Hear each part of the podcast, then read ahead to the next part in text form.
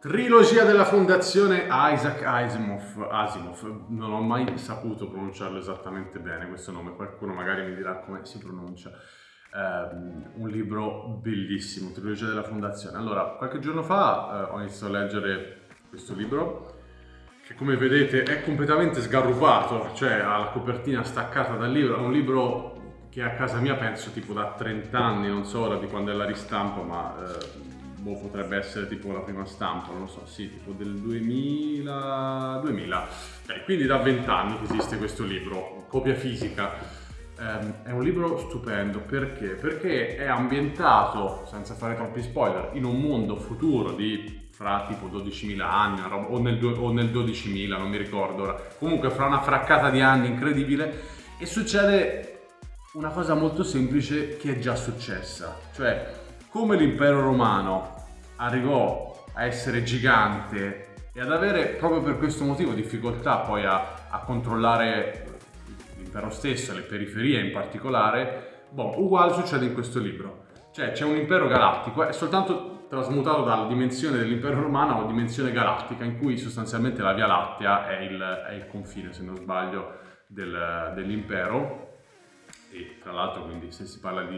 Il rapporto, non sono ancora arrivato, non so se esiste un rapporto fra galassie qua, nel senso che mi sembra che si parli solo di una galassia, almeno io quello che ho percepito è che si parli soltanto di una galassia che è la Via Lattea, però poi come sappiamo ci sono anche lì milioni e miliardi di galassie, quindi questo magari sarà il prossimo libro che riprende questo, che riprende l'impero romano, vabbè.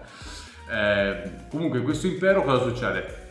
Alle, alle ai perimetri, al, al confine dell'impero, come sempre ci sono parecchie ribellioni perché finché il potere, quando il potere è centrale, nei dintorni del centro va bene, poi a cipolla va sempre peggio. E alla fine eh, nei posti più lontani, nei punti più lontani dal controllo, eh, purtroppo l'impero si disgrega e poco funziona poco, eh, insomma, cose che anche ai giorni d'oggi conosciamo forse eh, più o meno diciamo, mutatis mutandis, come si dice. Quindi cosa succede in questo libro? Viene raccontata semplicemente la storia di una disgregazione e di come però um, Henry Seldon, se non sbaglio Henry Seldon, sì, ha, ha già prima dell'inizio della disgregazione, ha già previsto tutto questo e in un qualche modo riesce a predire quello che succederà.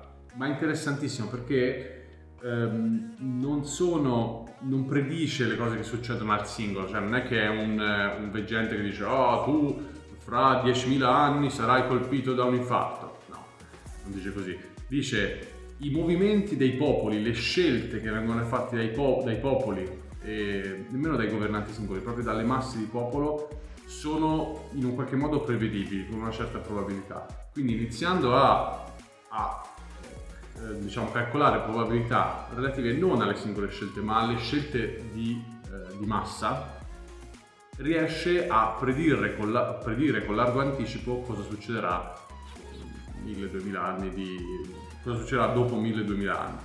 Veramente, veramente interessante. Eh, a parte la storia che è, è molto bella, molto avvincente evidentemente, ma anche l'idea che c'è alla base e anche il fatto di andare a riprendere i, l'impero romano, tutta la storia, è, cioè, è un, non lo so come dire, sembra che sia effettivamente assolutamente attuale, nonostante poi eh, si parli di eh, buchi spazi-temporali che, che, che, girano nella galassia, quello è tutto un problema tecnico, cioè un problema di spostamento che sono riusciti a trovare una tecnologia che può andare velocissima all'interno della galassia e quindi si muove eh, super rapida, da, ma come una volta avevamo il carretto, oggi abbiamo l'aereo e quindi riusciamo a coprire spazi molto più importanti. Um, quindi al tempo dell'impero romano c'era il carretto, ai tempi nostri c'è la macchina, l'aereo, ai tempi qua ci sono le astronavi che vanno in qualche secondo minuto eh, da una parte all'altra della galassia, ma molto easy, cioè non è una roba, non è questo il problema.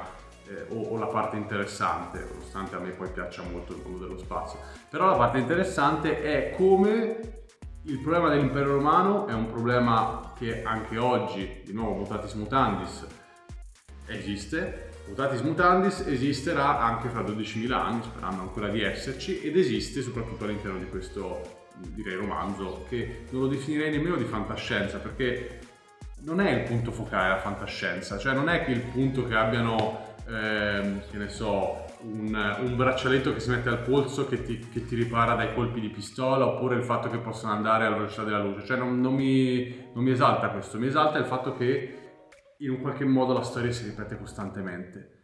Non tanto nelle scelte singole quanto nei movimenti di massa dei popoli e nelle interazioni fra popoli. E questo è la parte che mi interessa molto di più. Ti ringrazio ancora per aver visto questo contenuto molto particolare, mi raccomando ragazzi, vi lascio il link chiaramente qua sotto su ehm, Trilogia della Fondazione di Isaac Asimov, eh, sono a tre quarti, eh, non vi ho penso spoilerato nulla, è tutta roba che viene descritta tipo nelle prime due pagine, eh, però l'ambientazione almeno è un po' più chiara. A presto!